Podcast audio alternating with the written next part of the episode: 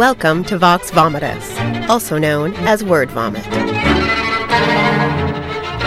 Hi, everybody. Welcome to the latest episode of Vox Vomitus, otherwise known as Word Vomit. I am your host, Jennifer Anne Gordon, the author of the award winning novel Beautiful, Frightening, and Silent, as well as the Victorian horror novels of the Hotel series. I have a soon to be released novel coming out in July called Pretty Ugly, and I am joined once again, as always, by my Vox Vomitus vixen, Allison Martine, author of the Bourbon books and her cocktail and her signature cocktail with her right now. We are thrilled to have with us today Cynthia Pelayo, author of Children of Chicago, as well as Into the Forest and All the Way Through. Welcome, Cynthia. Thank you for having me. Hello. Hi. Hello. Hello. Um, can you tell our viewers and our listeners who are listening later on a little bit about yourself and a little bit about your new book, which is on its third printing, everybody? Very exciting, of Children of Chicago. So, a little bit about me. I am a Chicago based um, author and poet.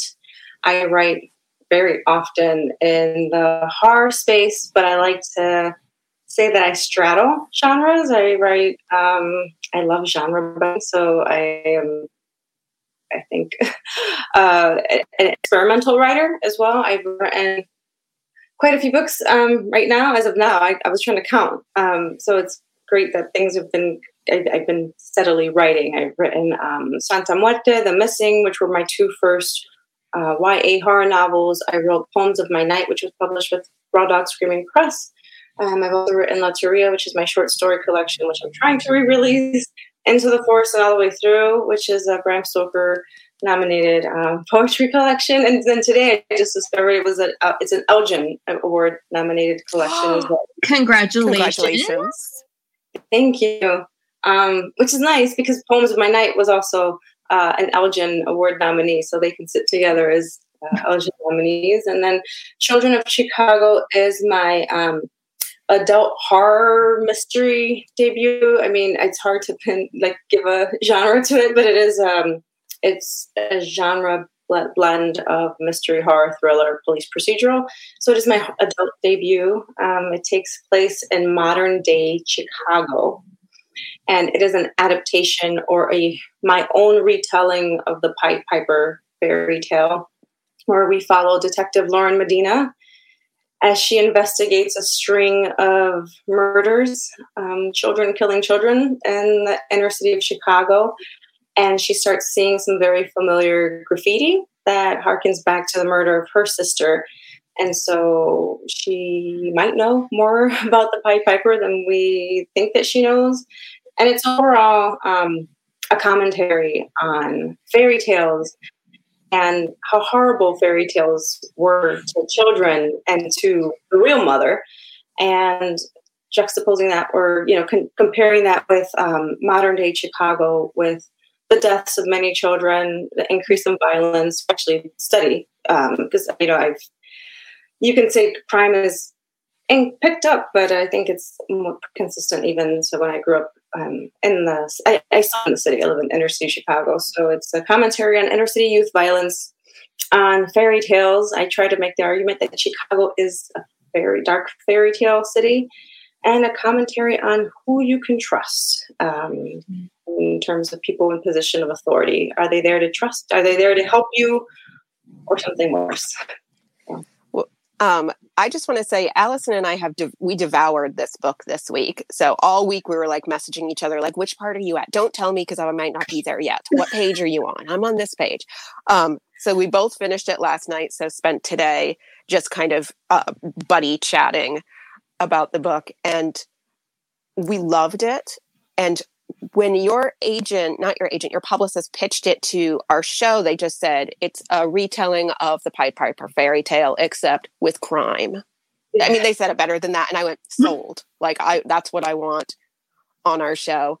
And I was talking about the book to somebody else recently, and they said, "Well, what genre is it?" And I said, mm-hmm. um, "It's crime." It's fairy tales. It has a touch of horror and a history of Chicago, and yes. but it's also written in like a lyrical poetic style. Yes. So, which I love. I'm like, that checked off all my boxes right there. I'm like, crime, yes. Fairy tale, yes. Poetry, yes. Like, I wanted all of it. Right. And so, it's funny because somebody asked me one time, like, what genre is it? And I just said, yes. It's, it's all the genres. Yes, that's always a good answer. Well, and I think you said earlier something about being like an experimental writer. And I think there's definitely elements of speculative fiction in here. And sometimes speculative is the catch all for, I don't know what to call it. yeah. Yeah. And that's, um, that's definitely a, a good conversation. Um, I mean, I went, so I have a MFA uh, from the School of the Art Institute um, in Chicago. And um, at the time when I was getting my MFA in writing, and I don't know what it's like now, this is 10 years ago. But genre was like a dirty word. It was like, you don't, we don't ever bring it up. It's so, we are writers and so high art. And so there was a lot of shunning of genre, um, which that was heartbreaking for me um, because I wanted to study genre and understand. And then I wound up being paired, both of my graduate advisors, one was a playwright and one was a very experimental um, writer who loved fairy tales, and I took a lot of courses. So in my MFA, my focus was on the traditional mystery, um, like his, historical, going back to Poe and learning how he created the detective and how that character is morphed over time, and fairy tales. And so I took a lot of the experimental things that I've learned over the years, and I've just been, I guess, I've been applying that in my work. So I, I do write in the horror space, but I think um, it's my stories aren't a traditional narrative where you're going to start off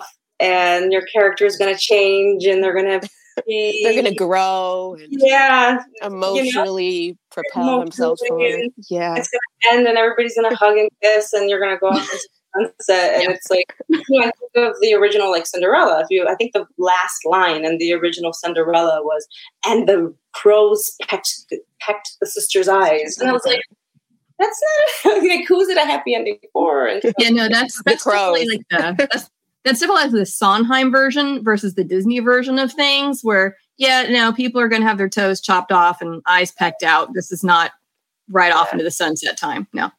And so it's ultimately a fairy tale because um, when you think of the Grimm's fairy tales, there's so many that end pretty badly for people. yeah. It is and then it's also a Greek tragedy um, because mm-hmm. if you book, you'll see that there's a connection to a Greek character.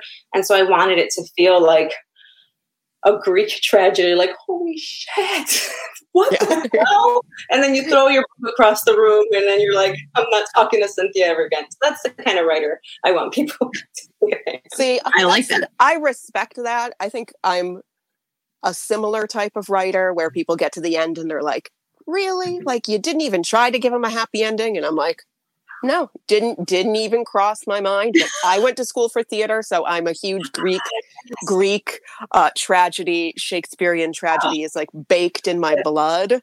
So I don't know if I even would know how to write a happy ending. And that can I'll be vague. It. Yeah, I know. I was handed to Allison at the end. Just fix makes this nice for the people at the end. Yeah, and I and no, I, I can't fix yours. I'm just saying that's how I can end my books. I'm just yours. That that's beyond saving. I know. There's no happiness. And I understand how that could be challenging for some people. And I and I the things that I tend to read aren't really um, happy either. And I, I, I was trained. I was originally a journalist. So I was a journalist for a very long time. I worked as a journalist by night, and I by day I worked in marketing, and so I have a day job. I work in research, but um, so that's where a lot of the historical and nonfiction aspects come into my writing. Like Into the Forest is all research.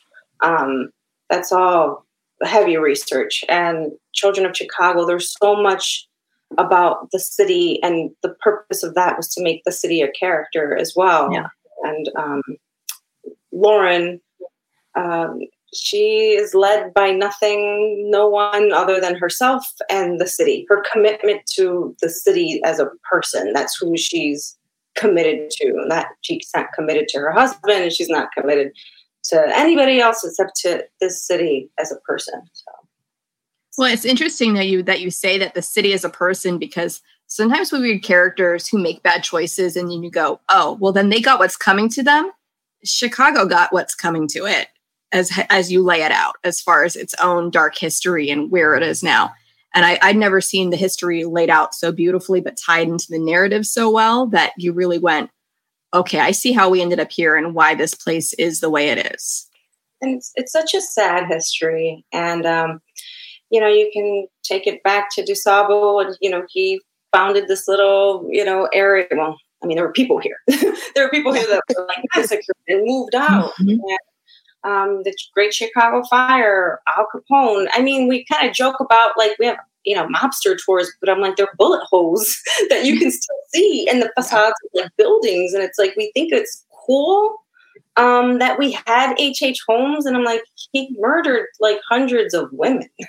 That's yeah. and so we romanticize the them, but then what about our modern day killers? Yeah would we romant- would we go on a tour through a house where there was a family of seven recently murdered, which happened recently, you know, maybe two three years ago, um, in the city. And so I kind of want, and that's also with Into the Forest. I make that argument, like, uh, why is death? Should death be spectacle? And so um, that is the purpose a lot of Chicago, showing it's. I mean, we had serial killers. have tons of serial mm. killers here. John Wayne. You have a lot of serial killers. There's a, like a lot. And yeah. I'm from New England, and our history is like you know checkered and terrible with the Salem witch trials and like you know everything that New England is. But you, Chicago, you take the cake for I think serial killers. The Midwest in general, I think. And no offense to anybody from the Midwest. There's some. There's something kind of breeds them yeah, there's so Ed Gein, John Wayne Gacy, H. H. Holmes, Jeffrey Dahmer. There's something I can go on. I mean, the Ripper Crew.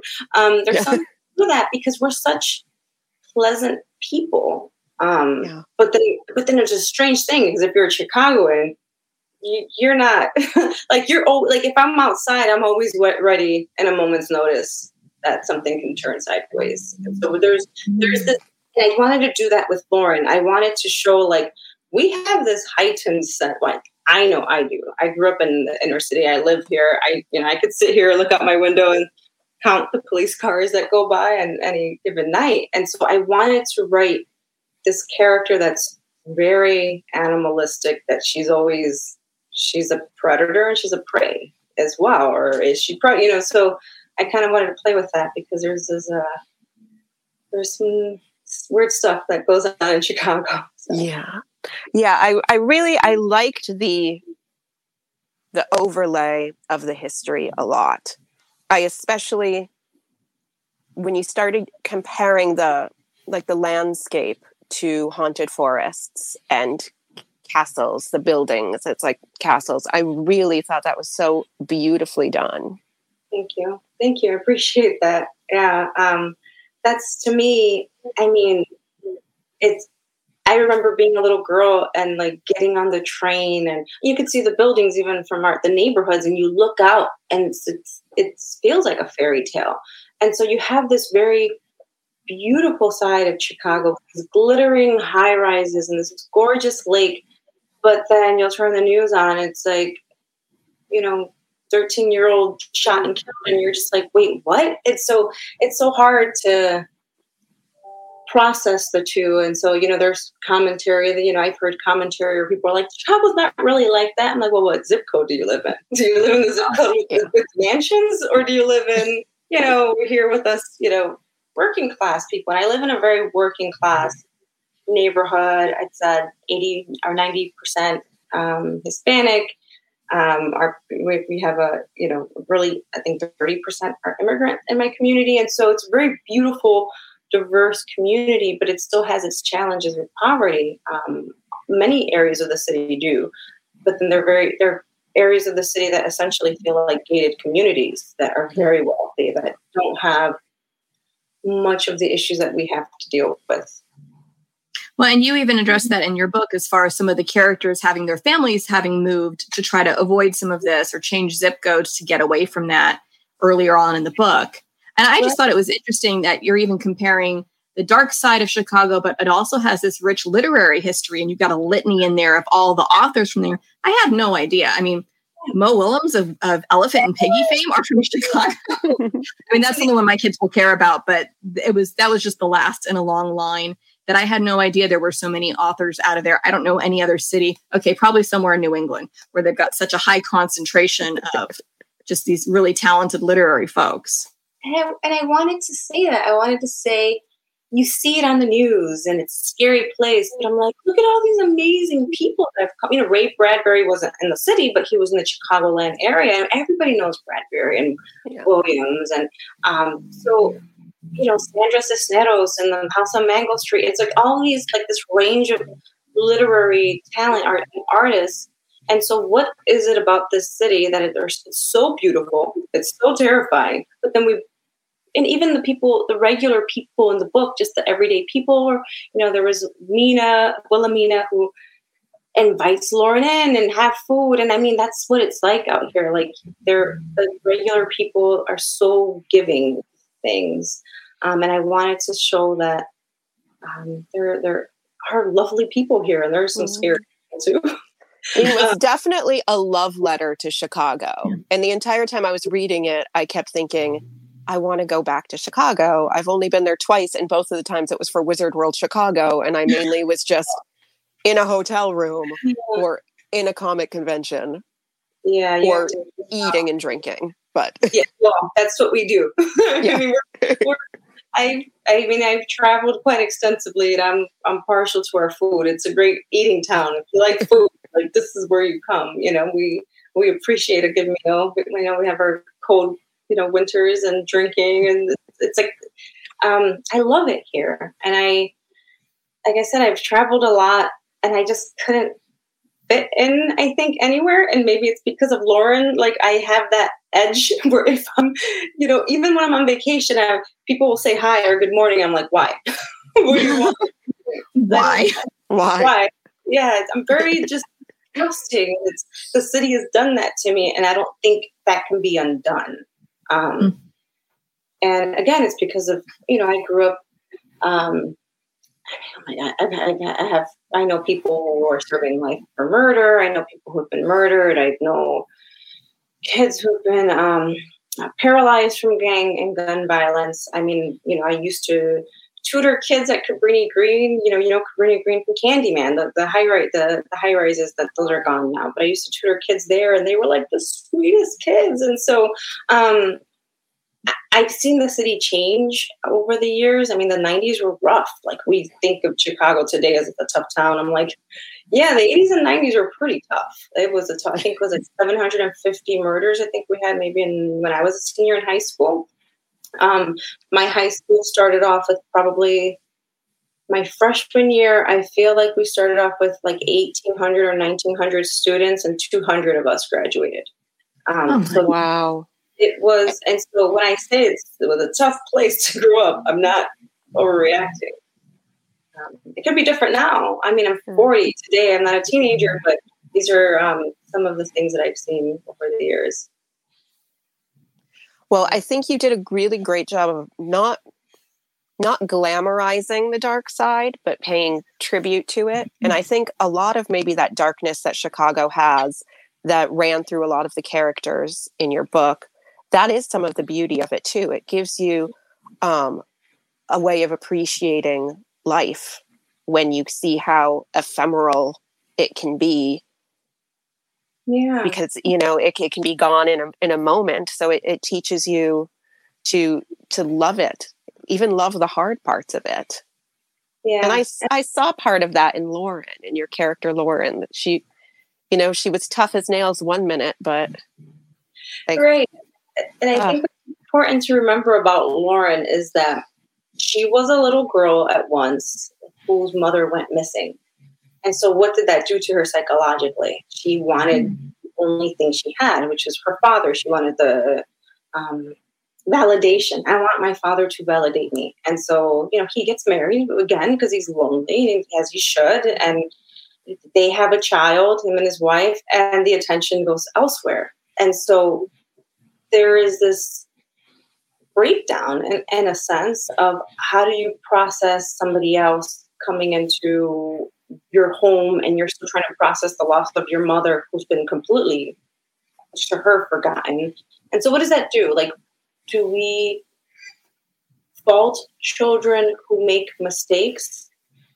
at that young age? Uh, you know, I mean, do we fix it? Like, and I and I made this argument with somebody else. Um, I, I posed this point when somebody else. Is like when someone does something bad, it's it's usually not like a quick turn. It's a progression. And so people, like with Lauren, people on the outside kind of saw things not so right, but everybody turned a blind eye. And then who pays and who suffers? And I think that's what does that say about us as the spectator to this individual that's making bad decisions? Like, are we just as bad? And so I make that argument with Lauren. Like, she's dealing with a lot of things and she's still making a lot of mistakes and she's um, maybe her allegiance or her alliance to something is in the wrong place.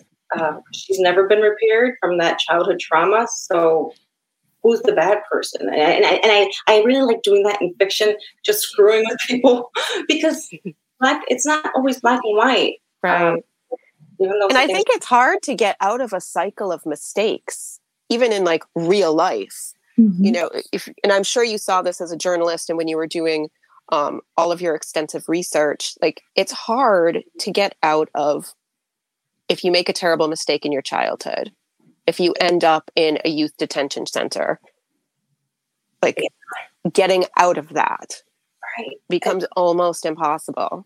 Right. And so there's um, the issue of trust. She can't trust anybody. There's the issue of should we trust her? Like, yeah. what is she trying to help? Um, well, and I was going to even say you've got you've got her saddled then with someone who's constantly dredging this up and throwing it in her face, and I I could barely tolerate reading him because he just made me so angry, and it wasn't even he so much that he was off him. base, but it was it was more of just like I couldn't handle the fact that he was bringing this stuff up, and I would just be like, "Are you kidding me? This is none of your business." And if you have an issue, go talk to the commander. But if you bring it up again, I'm going to go complain because this is harassment. I mean, he's basically harassing her through the whole book. And whether he's right or wrong, it's kind of irrelevant to whether he's right or wrong. It's it's not his business to be harassing her about her past and her family history. Right, right. Yeah, it's funny because I, I was just laughing because Van was um uh, loosely based off of a police officer friend that I know. Oh, oh no, as we're like, I hate him. I hate him. Funny because he is like that. Like, and when you it's i was talking to somebody else on a, another podcast it's you know a lot of and i know a lot it's chicago there's a lot of cops here like i know it's a cop town but like they can't turn it off and on like my cousin or great i have cousins who are police officers and it's like we're just at a family function and it's just like turn it off just turn it you don't have to be you know that person it, that is who they are it's this it bleeds through this persona and it's very intimidating. And I remember one time I was at a, a, a an event or, or, like a was it Christmas dinner or something, and they had invited one of their law enforcement friends. And I couldn't even talk to her for more than two minutes. And I asked, "What does she do for a living?" They're like, "Oh, that's our interrogator." I was like, "Well, yes." Oh my gosh! And I could feel it, like within. She was like this five foot two, 90 pound, but I, I 90 pound. I I'm not 90 pound. but I felt the oh my gosh, just her presence felt like a bear over me. And I was like, I felt like I was, and I felt exactly that. I felt like I was being interrogated, just like, hi, how are you? What's, but they can't. Do you ever wonder if the reason she got invited to your party is because no one wanted her at theirs? Probably. You are no longer welcome to your own family's party. I know. Like, you're a real drag on Christmas. Yeah, seriously. Yeah. Find so someplace else to celebrate. And uh yeah, and so it's I mean, I wanted to. Yeah, there, there. I did a, I did a lot of psychological things. Which, so just people know. Also, I'm, I'm finishing my PhD in psychology, and um, it's in business psychology, but it's still psychology. And so, I, I do like to do these strange things with my characters as well. Like I said, to present questions of intent and just like motivation. And so I did that a lot with the children um, that was kind oh. of that was very hard to do. Um, but again, I would have I, read a whole book about those kids. Yeah, I'll yeah. be honest; they were like creepy gossip girl. Very strange children, yeah. And so um, I wanted to kind of show, like, well, when Lauren was young, she kind of screwed up.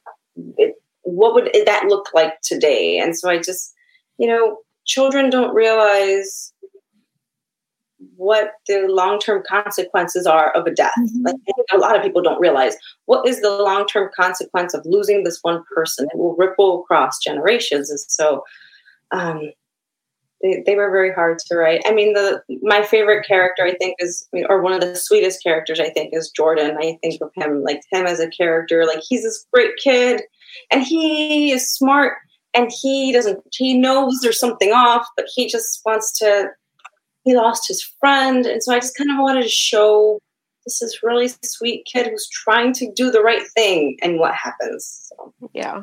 Yeah, Well, and I even- loved him. Sorry. Oh no, I I did too, and I was just the idea of the of death not being permanent or not really even understanding the implications of death, especially to somebody young. I, I really saw that through some of the character character interactions, including the idea of if somebody bothers me, the only answer is to have them killed. Like there's such a giant leap between okay, this person I don't really want them in my life, so um, yeah, not have them removed, not have them move away, not have me win the lottery and do something amazing so that I don't have to have this person in my life anymore. It's like, no, they've got to be dead. And that was just, it was, it was so shocking to read, especially because when I was reading, and I, I won't spoil anything, but certain interactions, it's like, this person's not malicious. This person doesn't No. wish other person harm, and yet they end up with basically a death wish on them by the other person who simply doesn't want to be bothered by them anymore. And I don't think I've ever read something like that where it seems like something so minor escalates to something so major over nothing. Right. And so that was really important. And that's, it sounds insane. And that was uh, when we were, actually, when we were pitching the book early on, we did get some, uh, I think one of the editors was like, that would never go this way. I was like, we have children that kill children for gym shoes in Chicago. We have, you know, we we have people that carjack people, you know, and kill people for their. And so, why do you have to kill some? If you're going to carjack someone, why do you have to shoot them and then take the car? It's like so. So, and then there's also, you know, social media hasn't been the greatest thing for some situations, but there's been a lot of escalations here in the city where kids will bicker online and then they'll see each other in the street and they'll shoot one person uh, over just some words that were said. And it's like, you shot and killed somebody because of just they insulted you, or um, there was this really tragic case where this young man, this, these two pretty girls were walking down the block, and this young man, teenager, tried to flirt with one of them, and she ignored him, and he shot and killed her. Yeah. This happened here in Chicago, and I'm just like, so that was my my way of talking about those cases where it's like you don't have like death is so permanent, but we Yeah. that happens here. but you get you know it, whether it's the society or you know a, a teenager's brain isn't fully capable yet of understanding all the ra- ramifications. But when we're constantly bombarded and kids especially growing up have been constantly bombarded with violence and video games and i'm not going to be one of those people that blames those things but it i don't i don't know it's just weird. Like you you see people coming back from the dead all the time in a video game or in a movie or in a TV show and you just don't know who who you're dealing with and what they've had to deal with before they get imprinted with this material. Yeah, yeah. So it's um I mean it's tragic. We have uh, like I said, it's it's definitely a commentary on children killing children in the city. And it's like they're so you hear about these cases and it's like they're so young. And what well, how have we failed them that you know 14 year old 15 year old you know teenagers turn to that um, what is going on and so um, But I, I I know think you did though. I was just going to say, I think you did with each of the characters who were brought into this kind of lifestyle. We got just these glimpses of this is what got them there. All of these kids had their own traumas, and none of them started from I'm a happy person and I just don't like this guy. All of them had their own baggage, either from neglect or abandonment or loss. That all of them, you, you had so much empathy for them before you started to be fearful of them. And that was an interesting twist you did because often you usually have a character that you, you like and then, okay, maybe you don't like, but having the empathy and I never lost the empathy even as I was like holy crap what's this kid going to do I don't like where this is going but I still felt for them and still hurt for them right um yeah and that's and that was similar to I kind of wanted to mirror like what would have been like with Lauren she was a she was one of these kids and she did love her mother and her mother just literally just just like disappeared into thin air one day and so um you know, like with Mo, you know, his father was uh, attacked at their family store. So you're you're processing that, almost losing your father. You're processing that you really like this girl and you don't know if she likes you. Um, and so then you kind of get pulled into something that maybe is a little too out of what your expectation of it was. Um, you know, Evie, there's she's a, on her own. She's literally she's like a kid that her her parents you know, that's the whole conversation of her parents moved, or you know, the they work all day. They're working all day to pay and support her. You're not there for her, right? So she can have a better life, right? That they're not part of. She's that they're they're not there. She raises herself. Dinner's a, a cereal bar. Yeah. It's like I know these, and I know these kids, and um, you know, I remember, I remember when I used to live um, in our, my our previous house, like you know, even I would sit outside, like when I would see the gangs outside, because um, they they would literally shoot across the street. And so I would put my jacket on. My husband's like, "Where are where are you going?" I'm like, "I'm gonna go talk to them." And I would just go sit on the, my front porch and just tell them, "Come sit with me. Like, you need someone to talk to. What is going on? You, what is? It's insane." And so, I mean, there were just there were times where they just wanted somebody to sit with to talk to with them. And so, yeah. so just a lot of, I mean, there's a lot of questions that I posed about child abandonment, loneliness, violence. I mean, some, sometimes, though, I will admit that there is no explaining away a bad person, yeah, right? Yeah. So, is Lauren a product of her life, or was this this she was gonna do whatever she was gonna do. I mean, she is um, she is, I think, uh, exactly the type of character I wanted to talk about and express.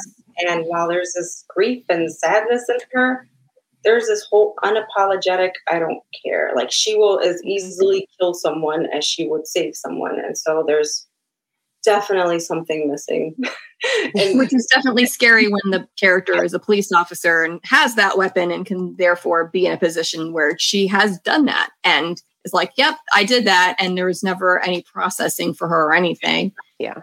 Yeah. And then she's also pushing away like the one person who seems to be competent and caring oh. and involved in her life of sorry i'm making jen cry i love him too it just uh, the, the love story there's definitely a love story going on here that you get glimpses of and then you see it grow from oh, okay she's divorced oh well, okay you know what maybe this isn't as cut and dry as we think and he's this person who actually does care about her and she doesn't want have she doesn't want to have him with her at this point and we were talking beforehand going well was this was this because she worries that he'll be he'll be next that he would end up as a casualty too yes to me, that's always been the unsaid that yeah.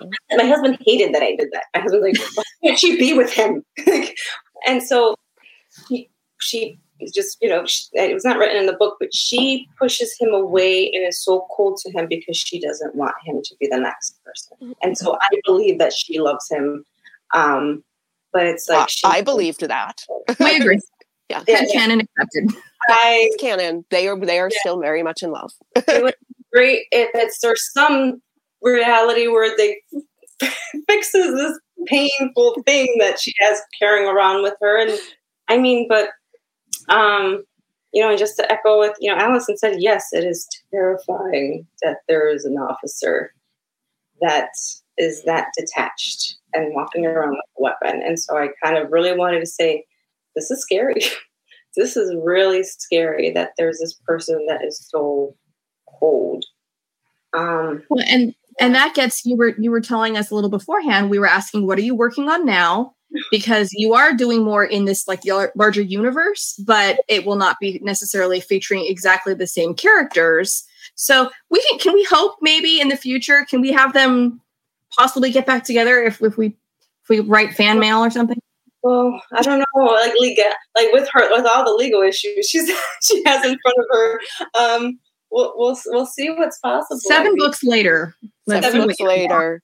It'll be a lot. Don't make us write fan fiction. There'll be a lot of up to her past. Uh, um, we'll see. I mean, I, I, I, there's like a quick line as to what is happening to her um, in the next book. And the next book is um, again Chicago is like the main character. It's a different protagonist. Oh, you'll like. I, I will say this: the protagonist is married. They're very, very much in love. The protagonist and um, her husband. Um, so, I'll, but and then we. I say that? No, I'll just say that. But there, there is a lot. Yeah, don't say anything else. So there is the love. I'm giving people the, the love that they're a little bit of love. Like my husband, like was really like, I need her in love, and I need, and so it's a different character. They're completely madly in love. Like it's just like the grossest married couple that is completely in love. Um, oh my gosh.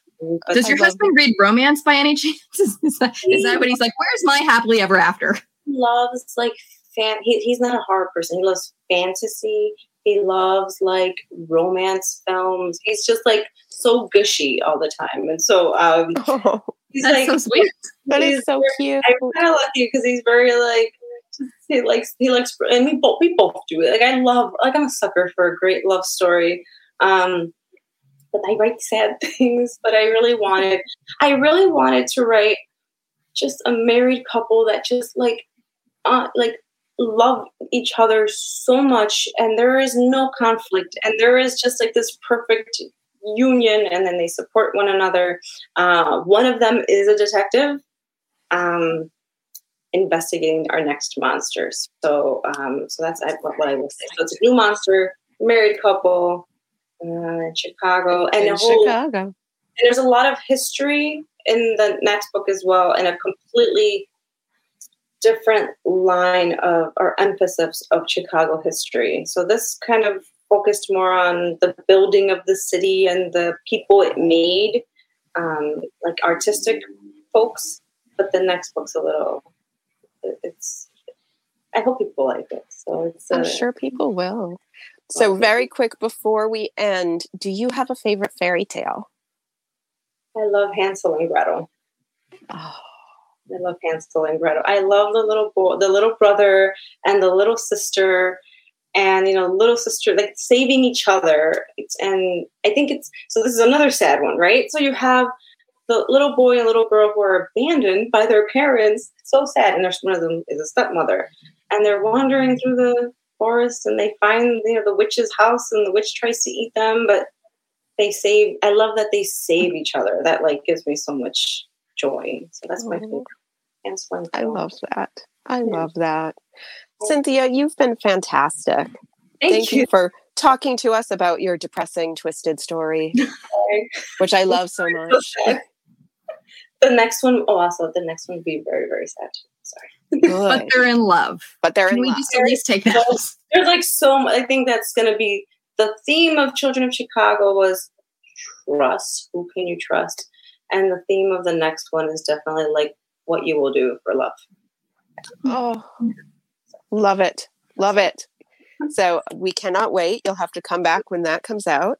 Thank and so again, congratulations on the award nominations for Into the Woods and All the Way Through. That book knocked my socks off. Thank you. Thank you. Uh, not an easy read, cheers. but it's a like almost yes. Cheers, cheers. Happy Cinco de Mayo. Oh yeah, there you go. Have our, our cocktails. You, know, you have such a pretty glass there. I have my, my can. That's okay. Somebody had to buy me a pretty glass because I've been like drinking out of a juice glass my whole life. And literally, somebody that I know kept seeing me drinking out of like a juice glass on the show and they bought us um, very nice whiskey glasses. You like, were embarrassing them in public, Jen. I feel like they were like, you are a grown up now. no jelly jar. No jelly jar. So thank you, Cynthia. Thank you, Allison. Next week, join us live at 6 p.m. on Wednesday, 6 p.m. Eastern, where we will be uh, discussing, uh, talking with Nikki Chen. and her debut novel. Um, thank you to everybody at the Authors on the Air Global Radio Network. Thank you to our executive producer, Pam Stack, our producer, Roman Sorotin. And this has been a copywritten podcast by the Global Authors on the Air Network. And we will see you all next week. Waving. Waving.